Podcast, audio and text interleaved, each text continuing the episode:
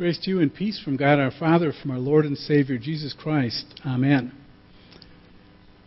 This is week two of an Advent series that's titled Voices from the Edge. Last week we heard of a vision from the Apostle John from the book of Revelation. Tonight we look at John the Baptizer and a voice from the edge of the wilderness, a voice of terror and wonder. As we reflect on John the Baptizer and his leading us, his way of entrance into the season of Christmas, I want to share a story with you about a man named Dave. You see, last Thanksgiving, Dave took his niece to the edge of the wilderness and he left her there. He didn't mean to take her to the wilderness. The wilderness was the furthest thing from his mind.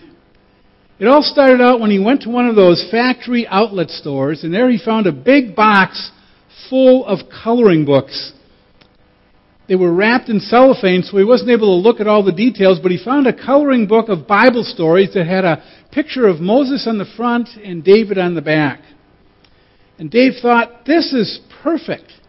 You see, Thanksgiving is coming up, and my niece Callie is coming to visit us. Wouldn't it be great if we could also, if I could sit down with her on Thanksgiving, we could color those books and we could talk about the nice stories in the Bible, and we could begin to work on her spiritual development.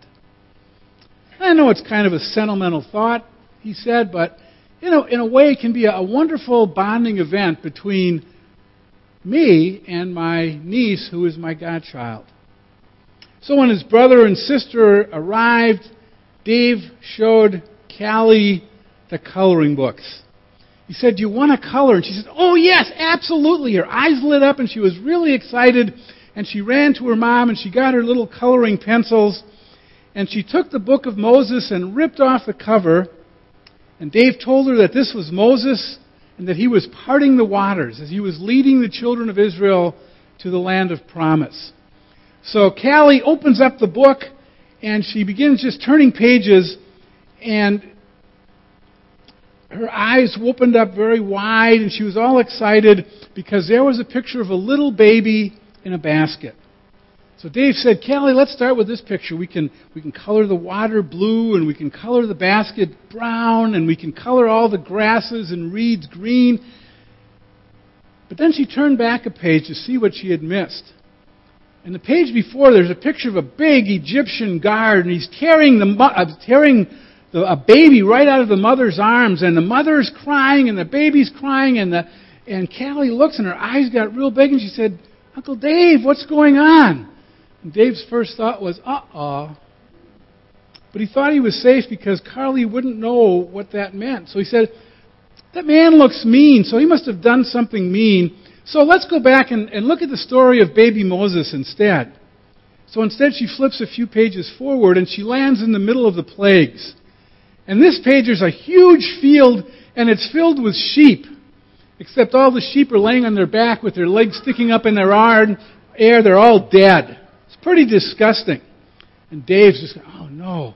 And Callie's eyes get bigger and bigger. So he tried to get out of the plagues, and he turns the pages, and Callie sticks her hand in there, she turns another page, and there's a man running around just covered with boils and sores. And she said, Uncle Dave, what color do I color these? And he said, Oh, color them red. And he was just he really had made a mistake. He thought, okay, one more. At this point, he's just trying to figure out how to get out of this, and his mom calls from the kitchen and says, Dave, I need some help. Would you come and help me? Immediately he says to his brother, Here, take Callie, I gotta go help mom. And he ran into the kitchen and he left Callie sitting there with her father in the middle of the wilderness with eyes wide open, eyes of wonder but also eyes of terror. And as Dave was going into the kitchen, as he was making his, his escape, the last thing he heard was, Daddy, all those fish look dead. And why are we coloring the river red? Terror and wonder on the edge of the wilderness. Those are the gifts that Dave gave to his niece that day. He didn't intend to. But terror and wonder are exactly the gifts that St. Luke wants to give you with the gospel reading for tonight as a preparation for the coming of Jesus. Tonight we celebrate the second midweek service in Advent. Advent means a time of coming, a time of preparation. We take time out in the church year to prepare for the coming of Christ. Now, in the world, as you saw in that video, this is a very physical time. A time for dragging out the Christmas decorations and putting up the lights and purchasing gifts and sending out cards and writing newsletters. So that's how the world is telling us to prepare for Christmas. But in the church, we do something different. In the church, we prepare not for Christmas, but we're really preparing to meet Jesus. And the way the church has done this for centuries is by having you meet a prophet by the name of John. We know him as John the Baptizer, a voice on the edge of the wilderness. Every one of the gospel writers includes John. And every time you see John in the gospel lesson, you might as well see him with his hand out pointing to Jesus because that's exactly what he does. He gathers up all the Old Testament prophecies and he connects them to visions of the future and he holds them together in a way that points us unmistakably to Jesus. But the Jesus that John brings to us is not a Jesus that we're often familiar with. You know how we have certain pictures that are very familiar to us. The gentle Jesus who is sitting there embracing the children. Maybe the sentimental Jesus who's looking off into the distance with the sun behind him, bathed in soft light. And then there's a laughing Jesus throwing back his head, laughing at a good story one of the disciples has told him. That's not the Jesus that John introduces to us. John comes into our presence like an unwelcome guest at dinner. When he sits next to you, he smells. He smells like smoke and old animals. He smells like someone who has just escaped from a great fire. And you don't want to ask him about it because when you look at his eyes, they seem to be spinning around. He have those crazy kind of eyes that you're afraid of. His eyes are wild. They're filled with stories of destruction and flames. But the fire that he's talking about has not yet happened. It's about to come. It's a, it's a raging of almighty wrath upon the world, upon worship, upon the righteous. It's destroying the wicked. He talks about an axe that's already slashing at the roots of the tree. He's talking about a winnowing fork that's, that's cleaning off the chaff from the bottom of the, of the harvest barn. When John talks like that, it's no wonder you don't find him in the king's palace. You don't find him dressed in fancy clothes. You don't find him at a fine dinner. What he says causes him, what he sees causes him to value things differently.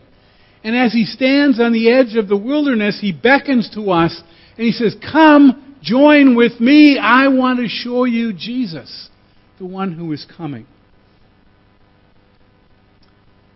While his eyes are wild and he's talking about the, the future, his clothing is old school, a memory of the past.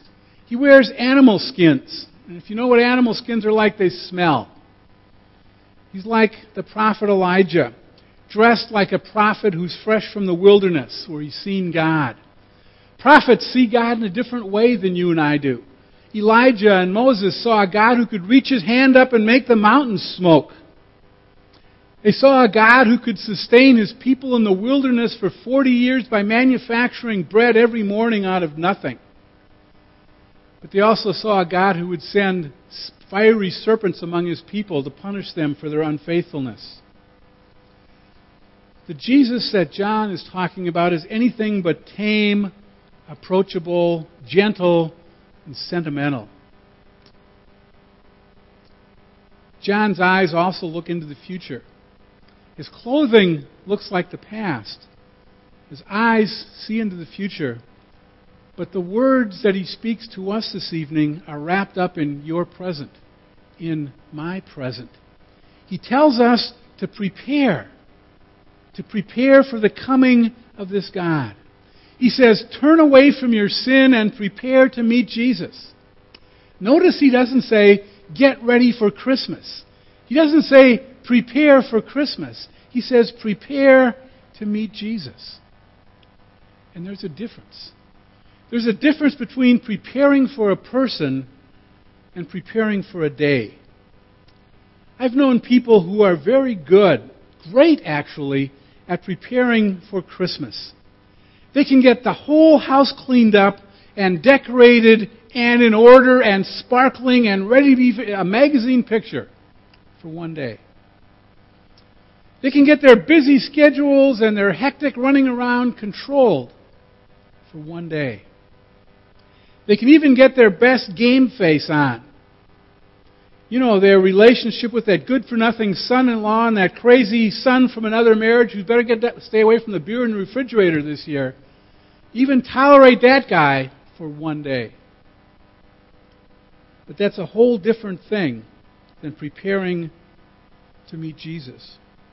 You see, we can all we can all hold it together for a day. We can all get ready for a short time. We can all hold it together because it's going to be here and gone, and then we can go back to our normal life. But that's not what John is calling us to. When you prepare for a person, that's a different story. Especially when that person is not here and then gone, but a person who wants to come and stay in your life. A person who wants to come to invite you into his kingdom and he says, I want you in my kingdom because I need you. I need you to help me with your words, your thoughts, your deeds. I want you to be part of my never failing plan to redeem the whole world. Getting ready for that person is different because he comes to stay, and your whole life changes. Your moral messiness, your blinded busyness, all of our broken relationships those things need to change, and they need to change for good. Because the person that's coming is Jesus, and he wants us to be his own. Notice again in the reading how John describes this one who is to come. It's not gentle Jesus. It's not the God of quiet moments in a coloring book. It's not the God who sits under a Christmas tree. It's not a God who says, Ah, oh, don't worry about your sin. Everyone does it. I'm just glad you're here tonight. No. John says, After me is coming one who is more powerful than I. Jesus will not be more gentle, more understanding, more tolerant. John says he will be more powerful. John says, Where I baptize with water, he is coming and he's going to baptize you with the Holy Spirit. And in the Gospel of Luke, we see that Jesus' coming comes always with great terror and great wonder. There's terror in his power. Think of how Jesus appears in the Gospels. Jesus comes and he enters into a synagogue and begins to teach and proclaim that the kingdom of God has broken into the lives of people, that the Messiah has come. And in that synagogue that day, there's a man possessed by a demon. And that demon begins to cry and scream because he knows that God is breaking into the world, is going to overcome the powers of Satan himself. That's both terror and wonder. When people who are sick are brought to Jesus, he doesn't just bind up their wounds, give them something to make them feel better. He says, I only, not only care about your sickness of your body, but I'm concerned about the sickness of your soul, and I'm coming to heal your soul. I want to heal the relationship you have with my Father so that you will be healed forever. Wherever Jesus goes, suddenly life breaks open so that sin is confronted and the power of God is seen and the glory of God's action in Jesus Christ is visible. And it always comes with terror and wonder because it's so different it's so new. It's so strange for the people. And there is also great wonder. Just as quickly as he appears with power over sin and the devil, just as quickly that power appears to disappear. He is betrayed by his own. He's brutalized by Roman soldiers. He's hung to die on a cross. His disciples, who must have been excited, anticipating that when he came in his power and his glory, they would be on his right hand, on his left hand, getting everything that they deserved. How they must have felt when they saw him hanging on the tree, dead.